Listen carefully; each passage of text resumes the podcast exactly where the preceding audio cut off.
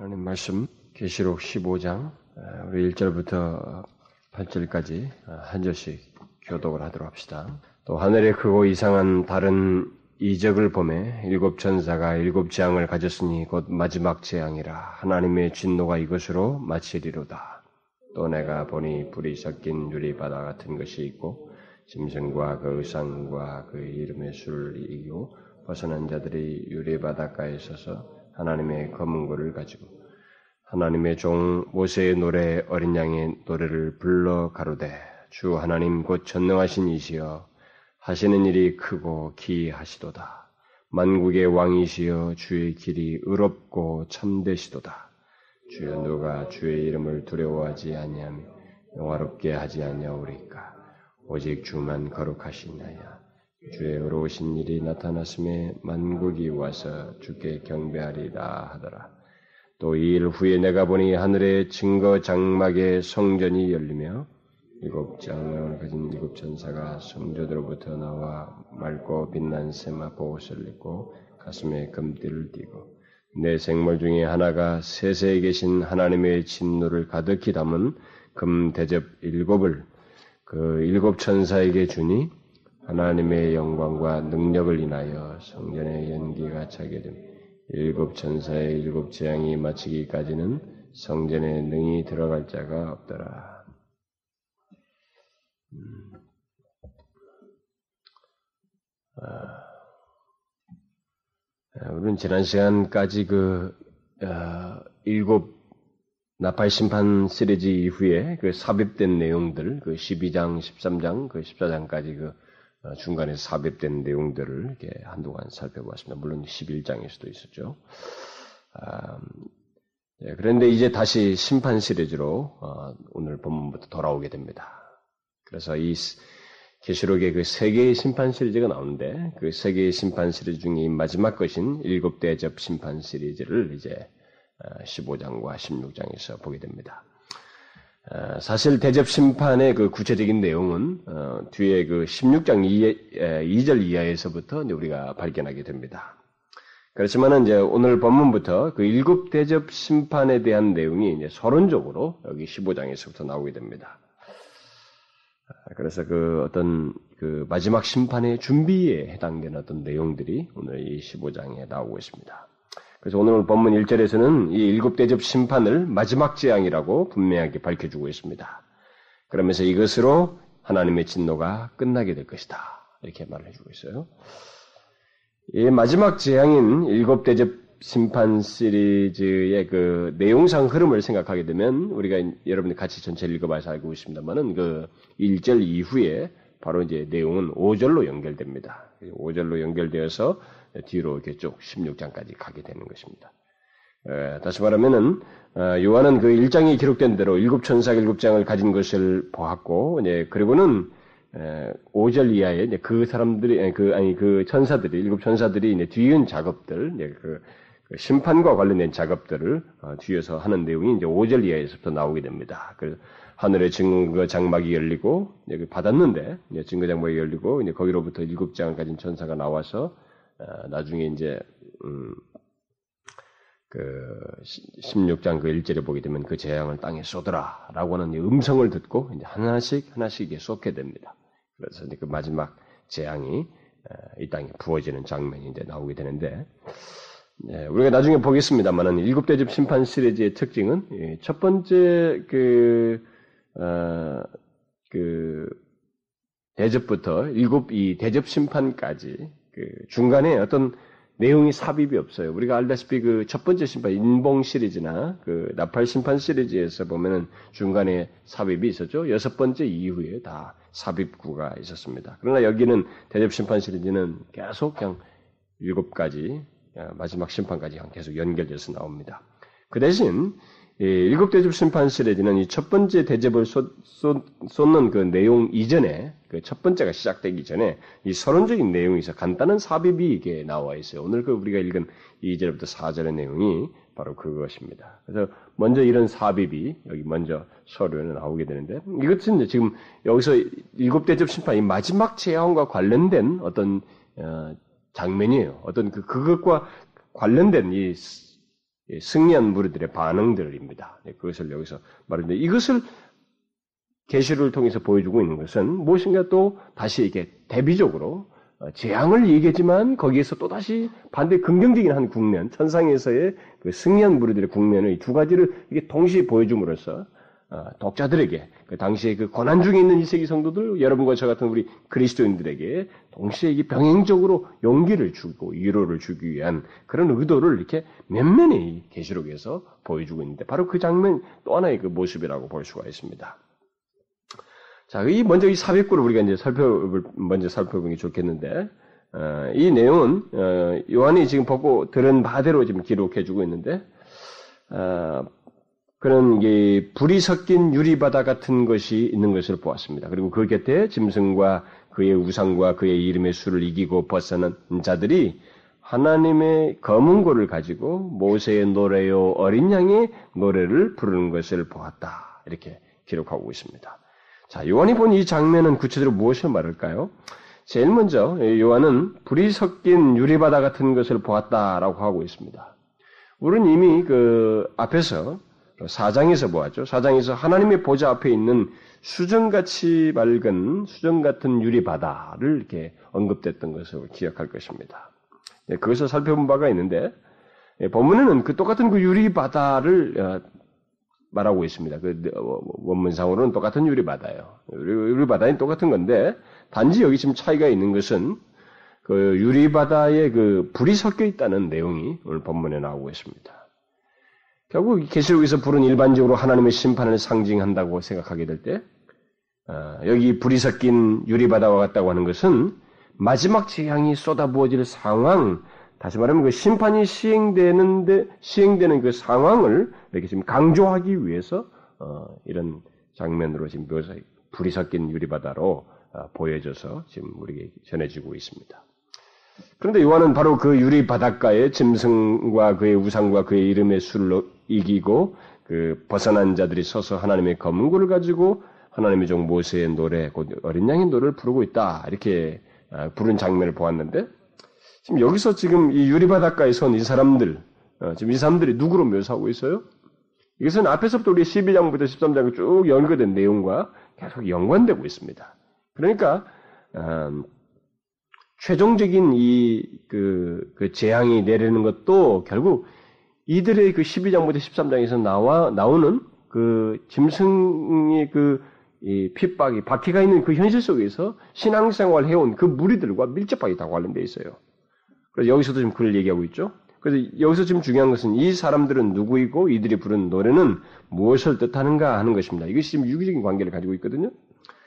우선 여기서 그 유리바닷가에 있어서 노래를 부른 사람들과 그들이 부른 노래의 그 내용은 어, 모세와 어, 이스라엘 백성들이 출애굽하에서 홍해를 건너고 난 뒤에 함께 이 홍해 바닷가에 서서 노래를 불렀던 것을 연상시켜주고 있습니다. 실제로 모세의 노래라고 하는 말을 뒤에 쓴 걸, 어, 쓴걸 보게 될 때, 그것과 직접적인 관련을 갖고 있습니다. 어떤, 예, 그게, 어, 예표적인 것이라고 말을 할 수가 있죠. 예, 그것을 좀 상기시켜주고 있어요. 아, 그래서 여기 지금 짐승과 그의 의상과 그의 이름의 수를 이기고 벗어난 자들이라고 하는 것은 마치 홍해를 건너므로써 하나님의 구속을 경험한 이스라엘 백성들과 같이 예수 그리스도 안에서 구원받은 자들을 말을 해주고 있습니다. 지금 완전히 어떤 그 홍해 바다를 걷는 사람과 같이 어떤 이미 영원히 예, 등을 친 어떤 강을 그 예수 그리스도로 말미암아 어떤 사람들이 이것을 하늘의 홍해다, 뭐 영적인 홍해다, 뭐 이런 말들을 하는데 어쨌든 이제 영원한 구원의 강을 아니 바다를 건넌 그 예수 그리스도 안에서 걷는 자들을 묘사해주고 있습니다. 특히 이들이 그 앞에 그 12장과 13장에 언급된 짐승과 그의 우상과 그의 이름의 수를 이기고 벗어난 자들이라고 하는 것을 강조한 것을 보게 되면 이것은 이들은 불이 있는 바다를 건너듯이 예수 그리스도께 대한 믿음을 저버리지 않고 끝까지 이긴 사람들이라고 하는 것을 이 표현 속에서 강조를 해주고 있습니다.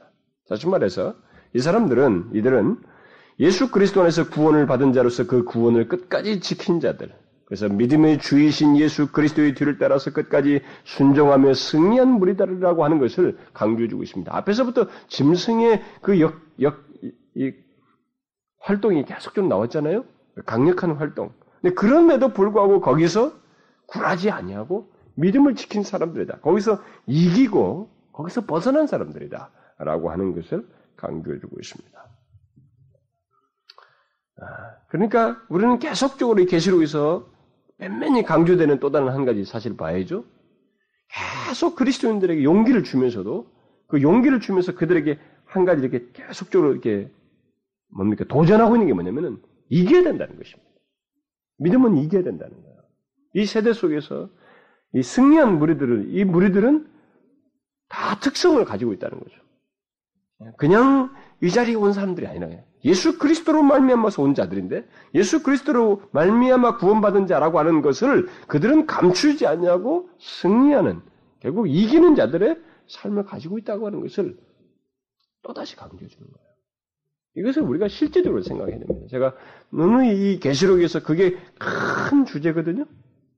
그래서 어떤 사람은 계시록을 어, 전체를 강의를 끝내고 제일 앞에다가 제목으로 뭐 이기는 어? 이기는 자들에게 복이 있다고 하는 그, 그 타이틀 뭐 그것을 타이틀로 했는데 그게 하나의 큰 여기서 강조되는 내용이에요.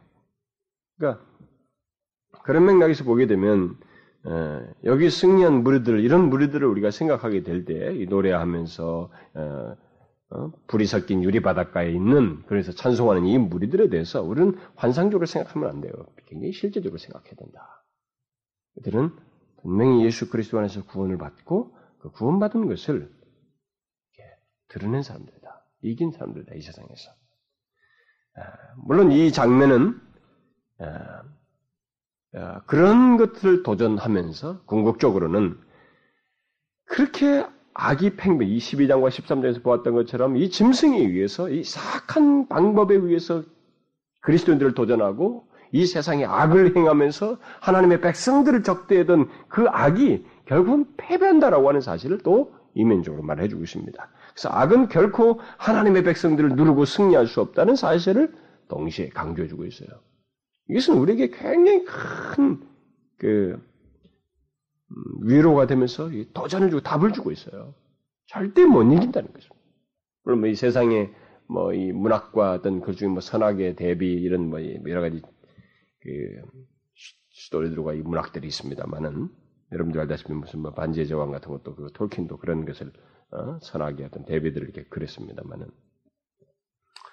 어, 그, 뭐 토킹 같은 사람이야. 무슨 성경적인 그런 이해를 가지고 그런 거, 글을 쓴 사람이고. 어, 그런데 어쨌든 성경은 어, 분명한 답을 제시하고 있습니다. 이 세상은 그런 것에 대해서 어떤 답을 제시하지 못하고 상상을 하고 자기들이 그냥 이 세상 이치에서 보는 경험 세계에서 보는 그런 것들을 이렇게 보고 왜냐면 악한 왕국이 악한 제국자가 오래 못 가는 걸 보니까요. 역사 속에서. 그, 그런 경험 속에서 자기들이 유추해가지고 그런 논리들을 펴는 사람들이 많습니다. 예수를 안 믿어도. 그렇게 많이 있지만, 성경은 거기에 대해서 그냥 아예 선언을 하고 있습니다. 아직 미래가 다가오지 않았어도 답이 분명하다고 하는 것을 제시하고 있습니다. 그리고 이 답이 실제로 많은 역사 속에서 하나님이 뜻하신 대로 그것을 검증되어졌고 또 증거됐다는 그 근거를 가지고 강력하게 답을 얘기하는 것입니다. 여기서도 마찬가지 지금 최종적으로 승리한 무리들을 비추고 있습니다만은 악은 결코 하나님 백성들을 누르고 승리할 수 없다는 사실입니다. 우리가 이 사실을 알고 예수를 믿는 것은 굉장히 용기를 갖는 것입니다. 힘을 갖게 하는 것입니다. 그래서 짐승에게 굴복하지 아니한 자들은 모두 그 승리한 무리로서 유리바닷가에 설 것이라고 하는 것을 말을 해주고 있습니다. 마치 이스라엘 백성들이 홍해를 건너고 난 뒤에 홍해 바닷가에서 선 것처럼 그래서 거기서 찬송한 것처럼 바로 그렇게 될 것을 말을 해주고 있습니다. 이런 사실을 생각할 때 짐승에게 굴복하지 않는 것은 그래서 때때로 경제적인 손실을 보고 핍박을 당하고 순교를 당하는 일이 있다 할지라도 바로 그렇게 하는 것은 결코 패배일 수 없다는 사실을 우리에게 말해줍니다. 결코 패배가 아니라는 거죠.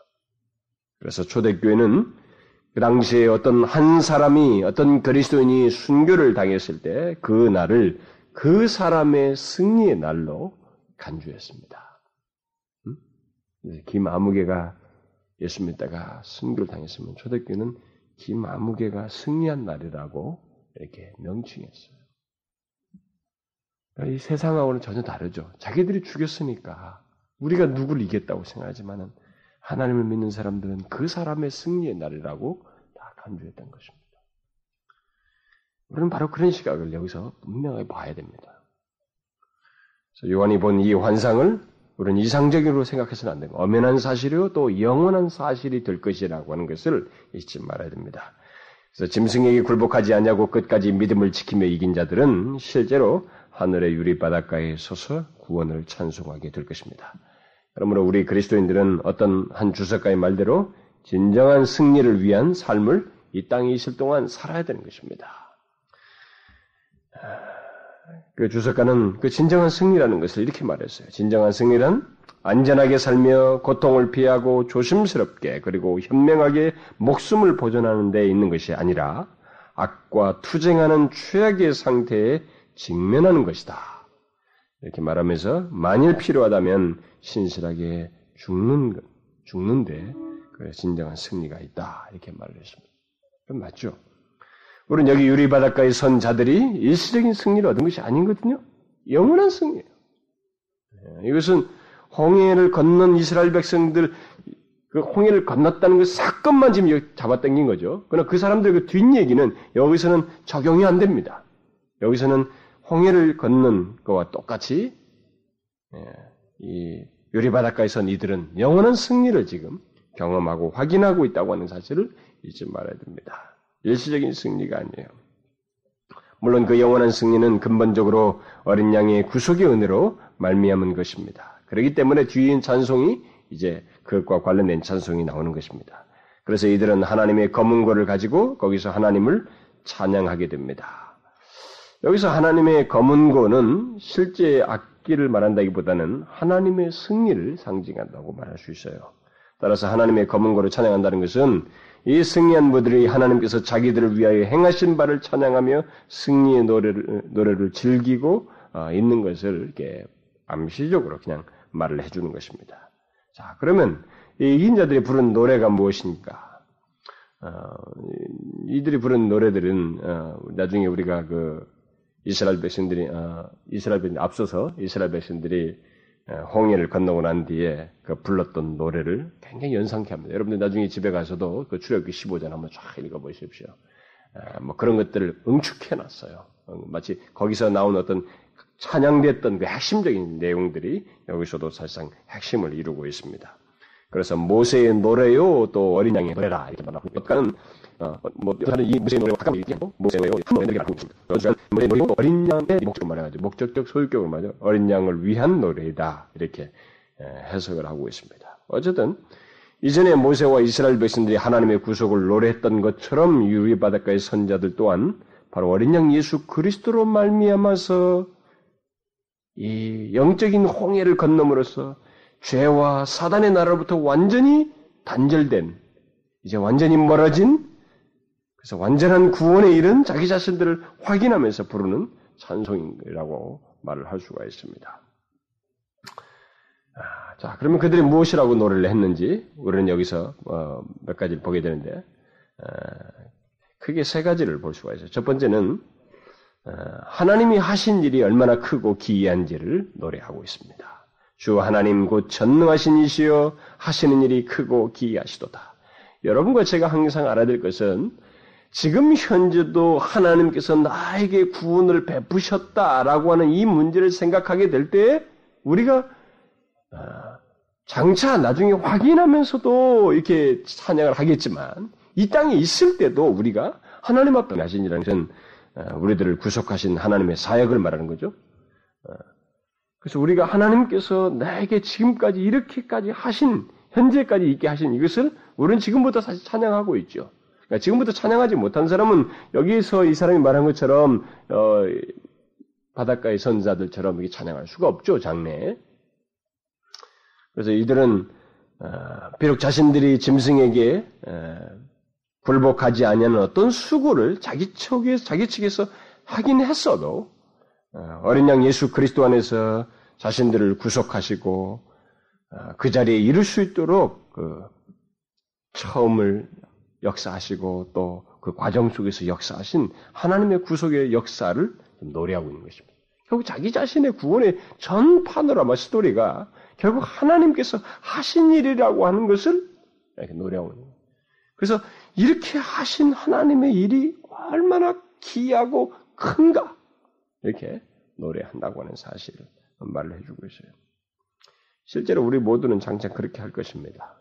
여기 유리바닷가의 선자들이 찬송하는 것과 같이 우리 모두는 우리를 위해서 하나님께서 하신 일이 너무도 크고 기이하다는 것을 확인하며 노래하게 될 거예요. 근데 여러분들 이것은요, 음, 제가 뭐 하나님 영광 설교할 때도 끝부분에서도 계시록을 인용하면서도 그렇게 했고 앞부분에서도 이런 찬송의 가사들 내용들이 많이 나오는데 그것을 얘기를 했습니다만 저는 사실 제 정서상으로는 이것을 다 표현할 능력이 없어요.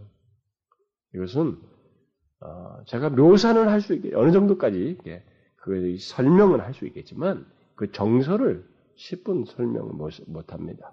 할 수가 없어요. 이것은 이 사람 여기서 지금 이, 이 현장에서 경험하고 이들이 하는 것은 하나님께서 하신 일이 너무도 크고 기이하다는 것이 용어는 이렇게 단순하게 묘사가 됐어도 이것이 이 용어를 자기들이 고백하는 데에 갖는 정서는 이 땅에서 우리가 아무리 가져도 그 정서는 우리는 모형적일 뿐, 다시 조금 미미할 뿐입니다. 그것을 다 말하지 못해요. 엄청난 감격이, 감격에 의해서 이것을 찬송을 하는 것입니다. 그래서 모세와 이스라엘 백성들이 뭐 출애굽했을 때도 여러분 출애굽 15장 보면 막 춤을 추고 난리거든요. 그들이 홍해를 건너고 나서 정말 그 250만이 전체가 춤을 추는 장면이에요. 여러분 보면은 출애굽의 그 15장을 딱 보셔죠. 홍해, 홍해를 건넌 사건 이후에 모두가 악기를 동원하면서 자기들이 막 춤을 춥니다. 너무 기뻐서. 여러분 상상을 해보십시오. 그 광야에서 250만이 그 장면을 말이죠. 딱 갈라졌다가 딱 지나고 나서 막 따라오는 애굽의 군대들이 그들을 딱 몰살시키고 그것을 확인하는 그 장면을 이들이 봤다고 생각해요. 이게 하나의 역사적인 현장인데 우리는 이게 영적이고 영원한 현장을 나중에 확인해서 찬송할 것인데 그것을 그나마 유추하기 위해서 출애굽의 현장을 한번 유추해 보면 상상이 가는 거예요. 그들이 어떻겠습니까? 어, 우리가 옛날에 무슨 뭐 여기 뭡니까 그, 그 월드컵 할 때 뭐 시청에서 뭐, 뭐, 뭐 명이 몇십만이 모여서 막 그거 가지고 그렇게 기뻐했다. 살고 죽는 문제가 결정 나서 250만이 막 어? 춤을 추면서 기뻐했던 걸 한번 생각해 보십시오. 그들 자신의 그 감격스러움을 한번 생각해 보라요. 그 생생한 이게 뭐 누군가가 자 춤춥시다 감격스러워 합시다가 아니라 그 현장에 직접 목격한 자로서 그것이 자기도 모르게 솟아나는 감격 속에서 하나님의 하신 일이 너무도 크고 기이합니다. 라고 하면서 했던 것을 생각해 볼 때 말도 못하는 거예요. 그래서 여러분 모세가 그 이스라엘 백성과 함께 찬송했던 그 출애굽기 15장에 보면은 막 나의 하나님, 뭐 나의 뭐 계속 소유격을 붙여서 하나님에 대한 그 찬송의 감격을 그런 식으로 묘사를 해요. 물론 뒤에 가서 서술적인 표현들이 많이 나오지만은 그 하나님이 바로 자신들의 하나님이시라는 것 때문에 막 감격스러워하고 있는 것입니다. 바로 그것을 말해줘요. 우리 또한 장차 어린 양 예수 그리스도로 말미암은 그 기이하고 크신 역사를 감격스럽게 찬송하게 될 것입니다. 바로 그것을 있어요. 또 여기 두 번째로 이긴 자들이 노래한 내용은 하나님의 의로우심입니다. 만국의 왕이시여 주의 길이 의롭고 참되시도다. 이 세상에 있는 동안 사람들은 하나님의 길에 대해서 많은 의문을 갖습니다. 진짜 예수를 믿는 사람들도 결국 이 계시록을 아, 이들에게 1세기 성도들에게 전달한 걸 보면 이런 계시를 줘서 전달한 걸 보면 그들이 현실 속에서 이게 회의를 하거든요. 의문을 갖습니다. 하나님을 잘 믿고 있지만 너무 강력한 현실 때문에 이게 도대체 하나님의 강력함이 현실 속에서는 이렇게 드러나지 않고 오히려 이 사악한 자들의 이 강력한 득세 때문에 이 악이 득세하고 악인들이 오히려 더 기득권을 행사하고 강력한 힘을 발휘하는 그 현실을 보게 될 때 하나님의 길이라고 하는 것에 서 의문을 갖게 되는 것입니다. 우리들은 그렇죠? 근데 이제 상황이 완전히 바뀌었어요. 여기서 이들의 찬송을 보게 보면은 그런 것이 다 사라진 것입니다. 사라진 것입니다. 하나님의 정의에 대해서 그 제기됐던 의문들이 다 사라지고 주의 길이 얼마나 의롭고 참된지를 시인하면서 노래를 하고 있는 것입니다. 음? 여러분, 그러니까 저는 그래요. 지금까지도 예수 믿으면서 음, 뭐 저도 그런 케이스에 들어가겠습니다만은 저도 이게 가끔 성도들 상담하다 보면은 잘 믿는 사람도 그 사람이 견디기 힘든 어떤 상황에 보면요. 인내하다가 인내하다 인내하다가 입을 참지 못하고 결국 탁 터트려요.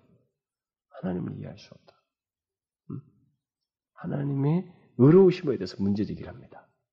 하나님의 판단과 행동에 대해서 문제제기를 해요. 그런데 여러분 보십시오.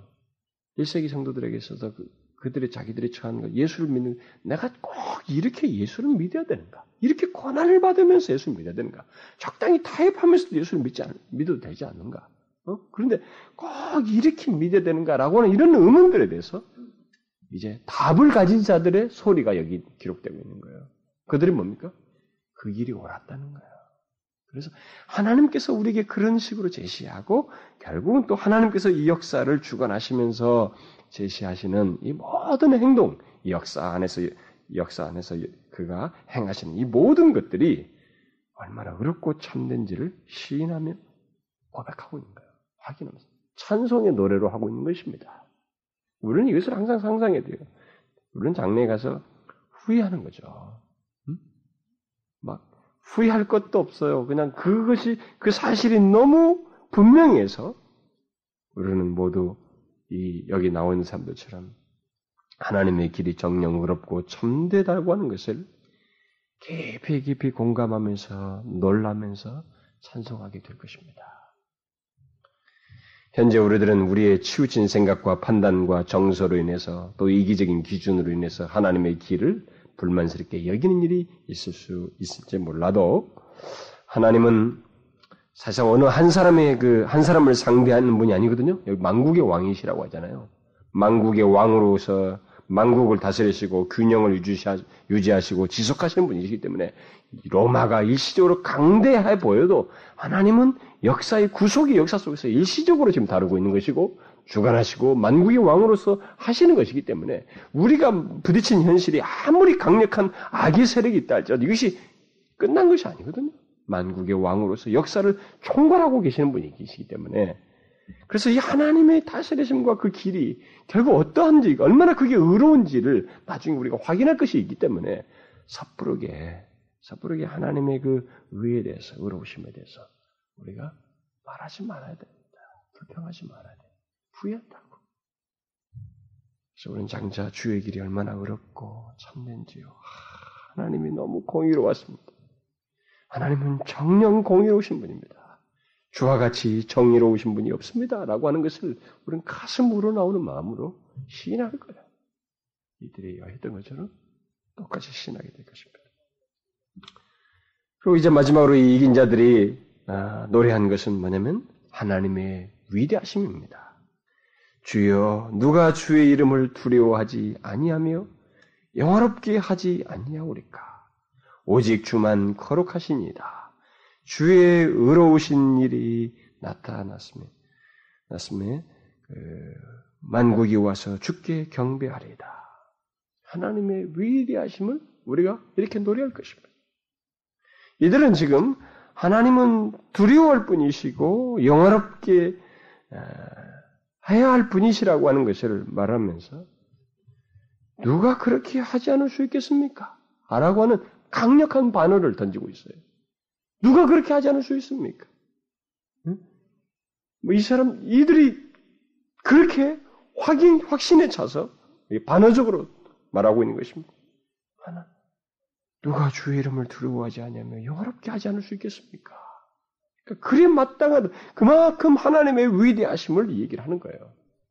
그런데 구체적으로 아, 이 여기서 이 바닷가에 선 유리 바닷가에 선 자들이 승리한 무리들이 찬양하는 이 내용은 결국 온 열방이 두려워할 분이시요 영화롭게 해야 할 분으로서 하나님을 알아야 된다고 하는 결국 이게 선언을 하고 있는 것입니다. 그럼 마땅하다는 것을 선언을 하고 있어요.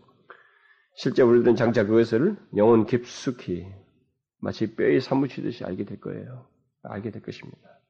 왜 그러냐면 왜 하나님이 그렇게 두려워할 뿐이요 영화롭게 해야 할 뿐이시라고 하는 것을 우리들이 이 승리한 무리들이 모든 만민들이 그리 해 마땅하다고 말한 것처럼 이렇게 우리가 뼛속 깊이 예, 인정하게 될 내용이냐면은 이 문제를 얘기하면서 세 가지 이유를 제기하고 있습니다. 덧붙이고 있어요.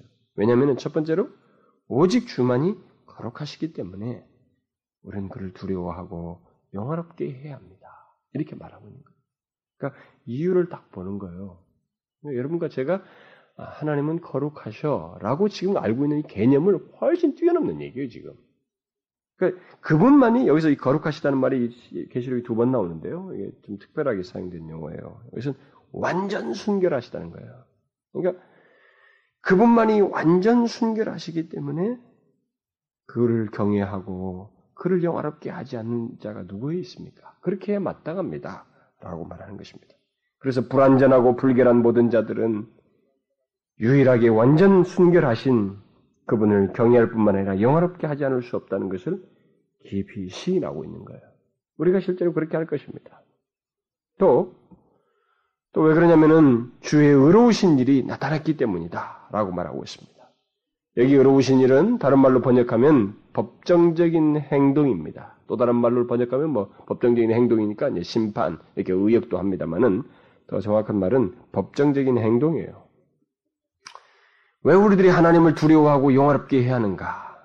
그것은 구원을 베푸시는 일에서든 정죄하는 일에서든 하나님의 법적 선언이 나타날 것이기 때문에 그렇습니다. 하나님의 그 정확한 법적인 선언이 나타날 것이기 때문에 그분을 두려워하지 않을 자가 없다. 또 그분을 영화롭게 하지 않을 수가 없다는 것입니다. 하나님의 최종적인 법정 선언은 모든 사람에게 명확하게 나타날 것입니다. 여기서 이 승리한 무리들이 그것을 말하고 있어요. 그러니까 완전 순결하신 하나님 앞에서 모든 사람에게 있게 될 법적인 선언을 여러분과 제가 한번 생각해 보아야 됩니다. 우리가 지금 우리는 시공간적인 개념밖에 없기 때문에 이게 충분히 상상이 잘 안 됩니다. 안 되지만 우리가 한 세대에 사는 사람들이 뭐 몇십억인다 할지라도 뭐 지금도 50억이 넘었죠? 몇십억이 됐던 간에 여러분 이런 것은 하나님 앞에서 하나도 문제가 되지 않아요. 하나님께서 모든 영혼을 가진 자들, 이 세상을 살았던 모든 자들에게 최종적인 법정선을 내리신다는 것입니다. 이것을 한번 상상해 보십시오.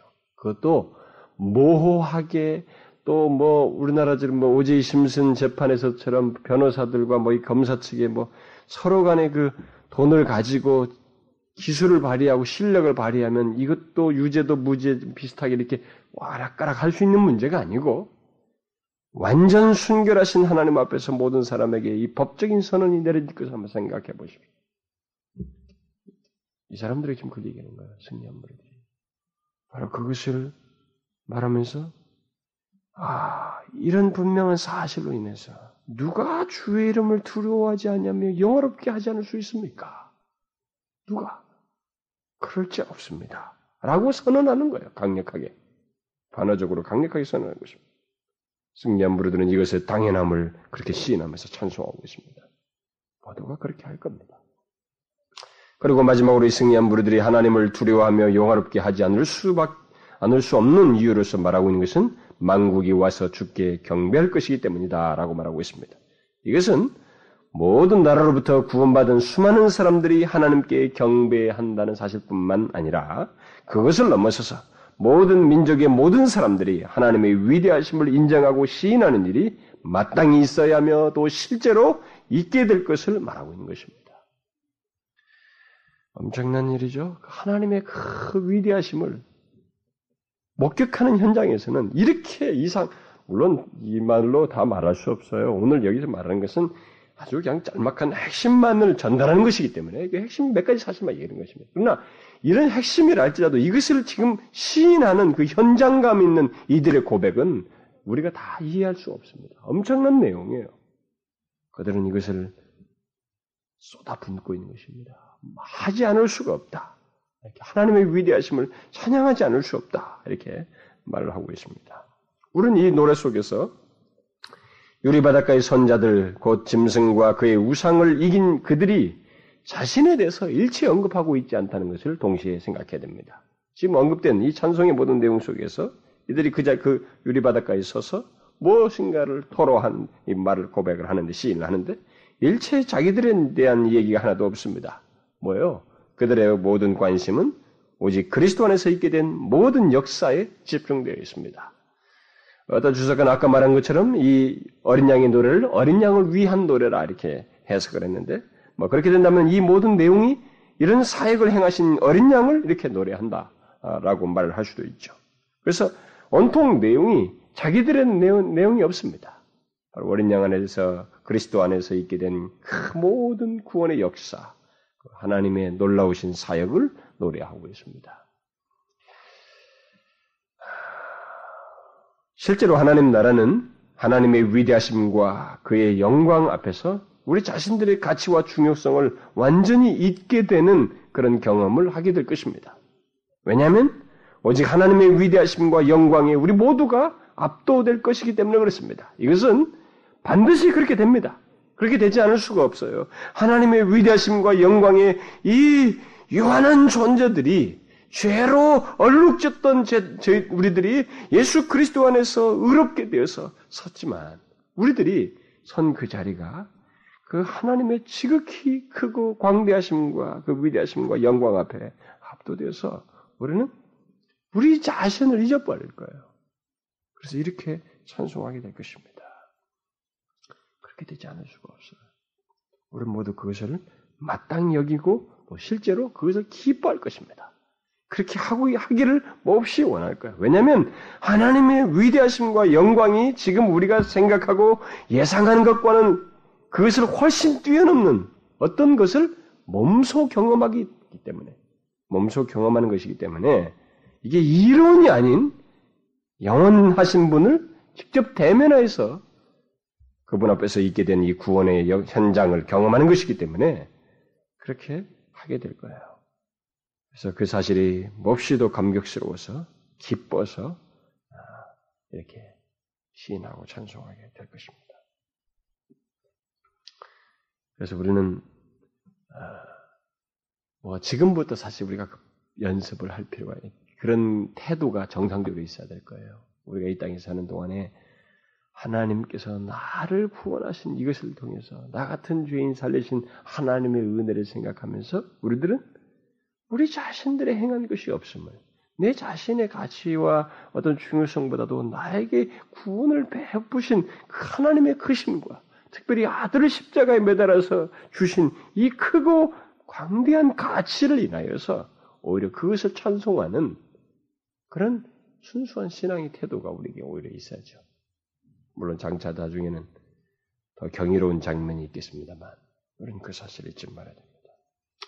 자, 이 같은 찬송에 있고 난 뒤에 이것에 이어서 요한은 이제 일곱 대접의 재앙을 가진 그 일곱 천사가 하늘의 증거 장막에서 그 나오는 것을 어, 보았다라고 뒤에서 기록하고 있습니다. 이 일 후에 내가 보니 하늘의 증거 장막의 성전이 열리고 일곱 재앙을 가진 일곱 천사가 성전으로부터 나와 우리는 여기서 이 마지막 재앙의 발언이 어디로부터인지를 여기서 보게 됩니다. 일곱 재앙이 이제 이 마지막 재앙인데 마지막 재앙이 이 진노가 여기서 끝난다고 그러는데 이 마지막 재앙의 발언이 어디로부터 아, 기인한 것인지를 예, 발언인지를 말을 해주고 있어요. 어디에요? 하늘에 증거 장막에 성전이 열리고 그것으로부터 나오는 것을 지금 말해주고 있죠. 그렇다면 이 말은 하나님 자신의 면전으로부터 이 재앙이 발언하고 있다고 하는 것을 말해주고 있는 것입니다. 하나님이에요, 재앙이 발언. 이런 하나하나 내용은요, 이런 상징적인 표현이지만 하나하나 내용은 1세기 성도들에게 다 중요해요. 여러분과 저희도 아주 중요한 가치를 가져야 됩니다.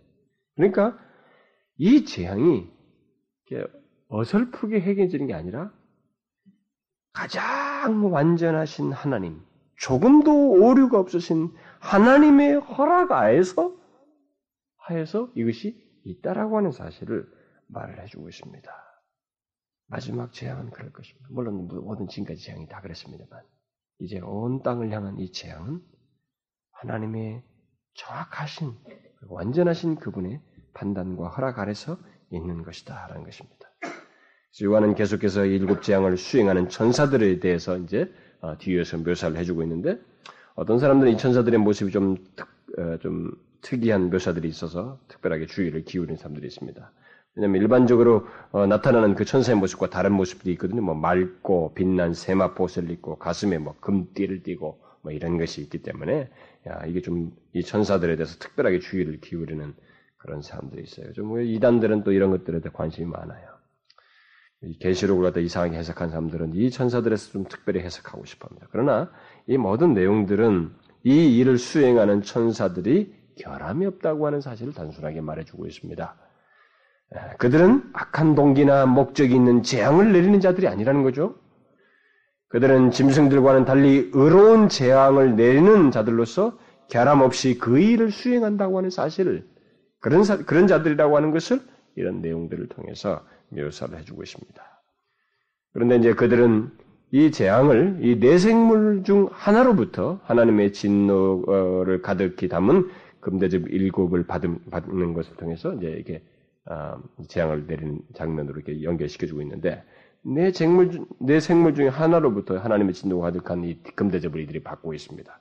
뭐 이것도 아, 같은 맥락에서 어, 어, 설명을 하고 있습니다.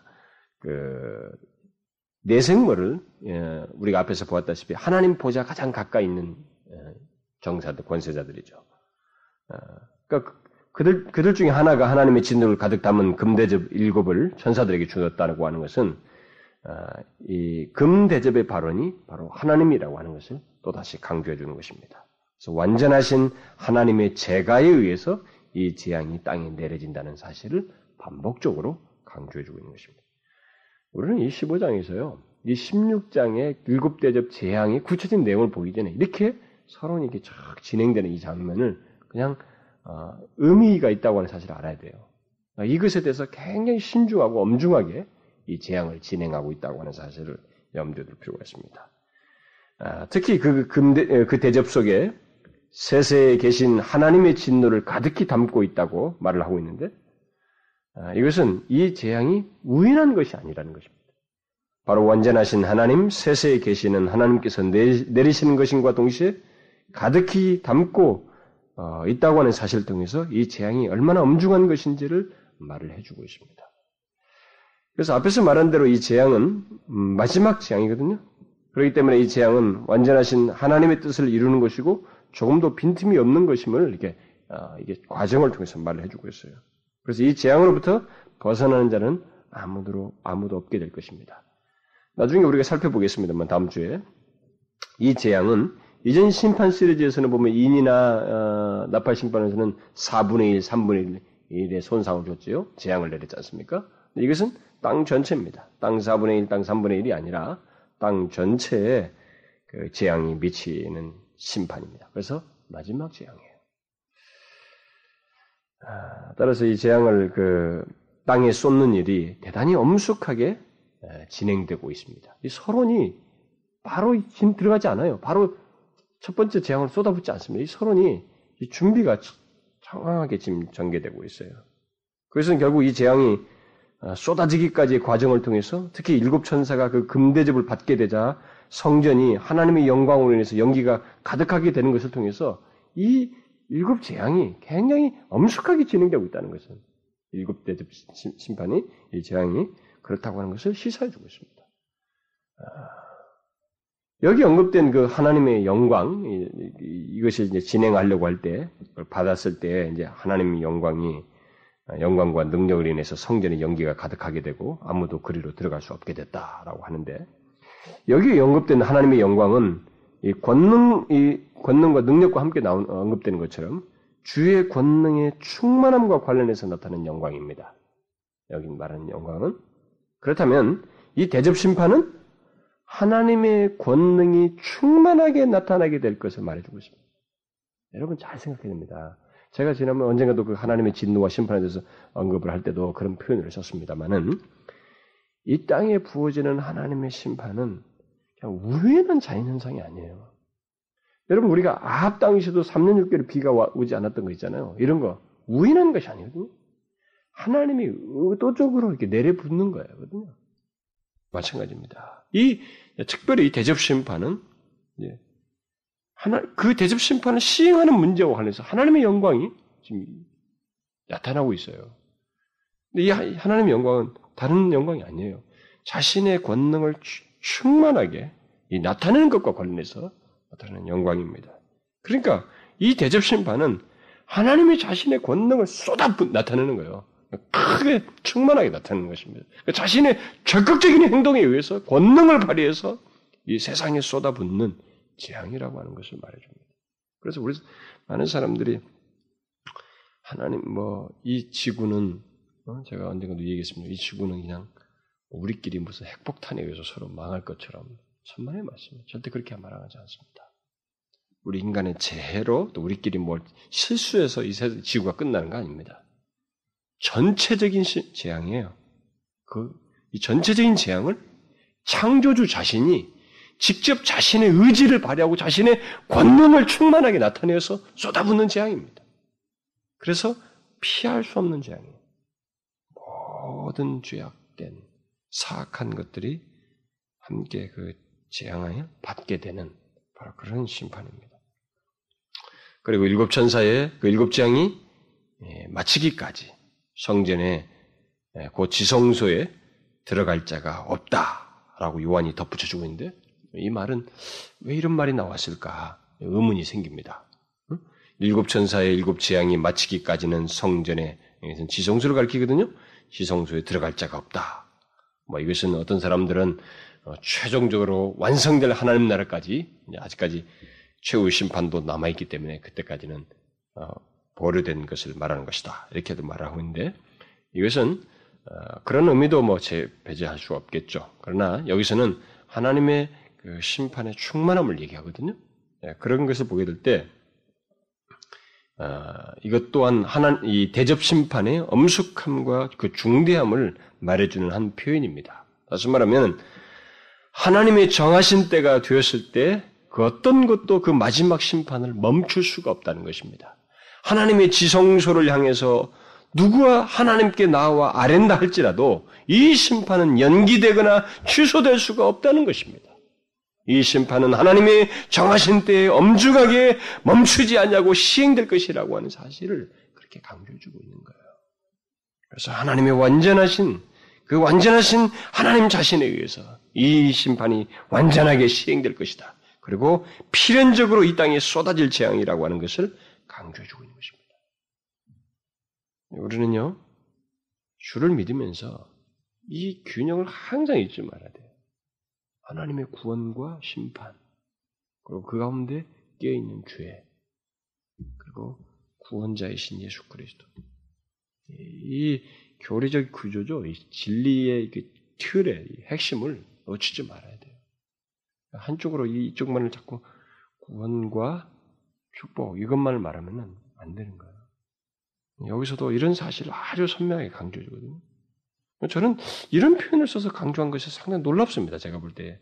일곱 천사 일곱 장이 마치기까지 성전에 지성으로 들어갈 자가 없다. 아, 이렇게 하면서 그 하나님의 그 심판의 그 완전함을 말이죠.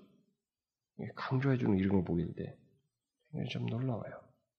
자, 그런데 이제 결론적으로 여러분들은 이 마지막 재앙이 이런 식으로 이렇게 완전하게 시행될 것을 강조하는 이런 내용들을 통해서 볼 때 여러분, 왜 하나님께서 이 마지막 재앙을 이렇게 계획하시고 그것을 단호하게 말씀하시고 또 강조해주고 있다고 생각합니까? 특별히 이것이 메시지가 전달되고 있거든요. 1세기 성도들에게. 그렇게 볼 때, 왜 이렇게 이 마지막 재앙에 대해서 지금 15장의 전체는 준비예요. 지금 마지막 재앙이 쏟아 부어지는 현, 그 실제 상황도 아닙니다. 이 준비 과정을 이렇게 쭉 하면서 이런 것을 진행하신 하나님의 그 완전하심을, 단호함을 쭉 강조해주고 있는데, 왜 이렇게 하고 있다고 생각합니까? 여러분들이 그걸 간파를 하셨는지 모르겠습니다. 이것은 1세기 성도들을 비롯해서 이 땅에 하나님을, 이 땅에서 지금 하나님을 믿는 그 하나님의 백성들을 위해서예요. 위한다고 하는 하나님의 뜻을 전달하기 위해서예요. 저는 그렇게 믿습니다. 이렇게 심판에 대한 내용을 막 구체적으로 말이죠. 강조하고, 특별히 일곱 대접 심판을 이렇게 서론을 두어서 강조하는 것은 이 땅에서 고난 중에서 그리스도를 믿는 그의 백성들을 위하는 하나님의 마음을 전달하기 위해서라고 저는 믿습니다. 왜냐하면 아, 여러분들이 기억할지 모르겠습니다만 여기 하나님의 진노를 가득 담은 이 대접은 사실상 앞에 5장에서 나왔던 성도들의 기도를 담은 그 대접과 똑같은 단어입니다. 앞에서 나왔었죠? 성도들의 기도를 담은 대접을 하나님께 올려드렸잖아요. 근데 그 똑같은 대접이 지금 진노의 대접으로 바뀌어 있습니다. 이것은 1세기 성도들을 비롯해서 오고 오는 모든 그리스도인들에게 바로 그 사실을 강조해 주는 거예요. 아, 우리가 8장에서도 그 성도의 기도가 결국 심판과 연관된다는 사실을 이미 언급했는데 그리스도를 증거함으로써 고난을 받고 고난을 받으며 살아가는 그 성도들의 기도 그런 가운데서 고난, 기도하는 그 성도들의 기도가 결국은 하나님의 심판과 직결되어 있다는 것입니다. 그래서 그 기도를 소중히 여겨서 그것이 하나의 심판의 소스가 되어서 이들을 심판할 것이다. 라고 하는 것을 말해주는 거예요. 그래서 마지막 재앙, 하나님의 진노를 다 쏟아붓는 이 마지막 재앙이 부어지는 도구가 바로 대접이에요. 대접 심판. 성도들의 기도를 담았던 대접입니다. 그래서 이 심판은 결국 고난받으면서 그리스도께 나와서 주님을 변절하지 않고 짐승에 굴복하지 않고 그리스도를 끝까지 믿는 그의 백성들에게 위로하기 위해서 그들을 견고히 하고 세워주기 위해서 바로 이런 심판의 내용을 창세히 말하지만 그 이면에는 바로 그런 하나님의 의지가 담겨 있어요. 메시지 속에. 여러분 아십니까?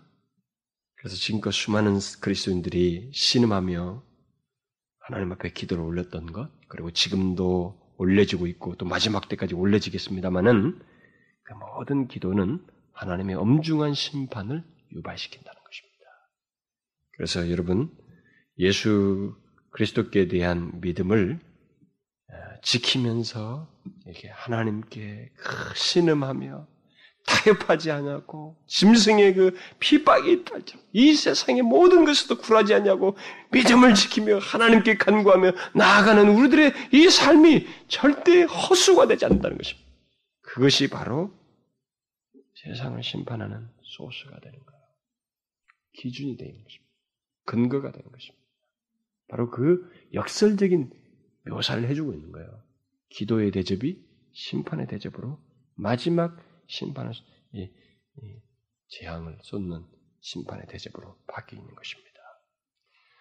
그러므로 여러분, 여러분과 제가 마지막 세대에 뭐 우리가 우리 우리 주어진 어떤 인생의 기간 동안 안에 우리는 변함없이 변함없이 어떤 유혹이 있고 어떤 짐승의 박해가 있어도 그 가운데서 믿음을 지키면 우리가 가는 이 길이 절대로 헛되지 않다고 하는 것을 장차 선명하게 확인할 날이 다가오고 있다는 것을 기억하고 하나님의 생생하게 살아계셔서 세세토록 살아계신 그분에 의해서 모든 일이 주관되어지고 어, 또 그의 의로우심이 장차 밝혀질 것을 믿으면서 우리의 삶을 살아야 돼요. 타협함이 없이. 바로 그렇게 이긴 사람들이 나중에 유리바닷가에 있어서 찬송하는 것입니다. 하나님이 아, 그 하나님의 그 전능하신 이의 역사가 얼마나 크고 귀한가. 주께서는 얼마나 의로우신가. 어, 하나님 그분의 그 영광받기에 합당하신 그분을 이렇게 감격이 여워서 확인하면서 찬송하게 될 것입니다. 그런데 여러분, 제가 이런 내용을 누누이 얘기하면서 반복합니다만 이것은 현실적이에요. 추상적이지 않습니다. 몽상하면서 어, 나는 좋은 신자가 되고 싶다. 이게 아니에요. 이들처럼 1세기 성도들처럼 현실이 처절했습니다. 인간의 의지로 생각하면 쉽게 퍼지고 싶고 타협하면서 대충 살 수도 있었지만 현실 속에서 그리스도께 대한 믿음을 견고히 지키면서 타협하지 않냐고 짐승에게 굴하지 않냐고 예수 그리스도께 대한 믿음을 지키며 계명을 지켰습니다. 바로 예수 그리스도로 말미암은 구원을 그렇게 드러내면서 살았어요. 바로 그들이 이 자리에 서 있습니다. 우리 바닷가에. 우리는 이것을 잊지 말아야 됩니다. 이런 현실을 기억하고 하나님께 대한 믿음을 견고히 가지고 살아야 되는 거예요. 그리고 그것이 헛되지 않다는 것을 장차 확인하게 될 것이기 때문에 미리부터 우리는 소망 가운데서 기쁨을 가지고 그날을 대망하면서 인내할 필요가 있어요. 앞에서 말했잖아요. 성도의 인내가 얼마나 복이 있다고 말했습니까? 그게 복이에요. 잊지 말고 그 복을 놓치지 말아야 됩니다. 인내가 결국 복입니다. 자, 기도합시다. 오, 하나님 아버지, 감사합니다. 주의 크고 놀라우신 구원의 계획 속에서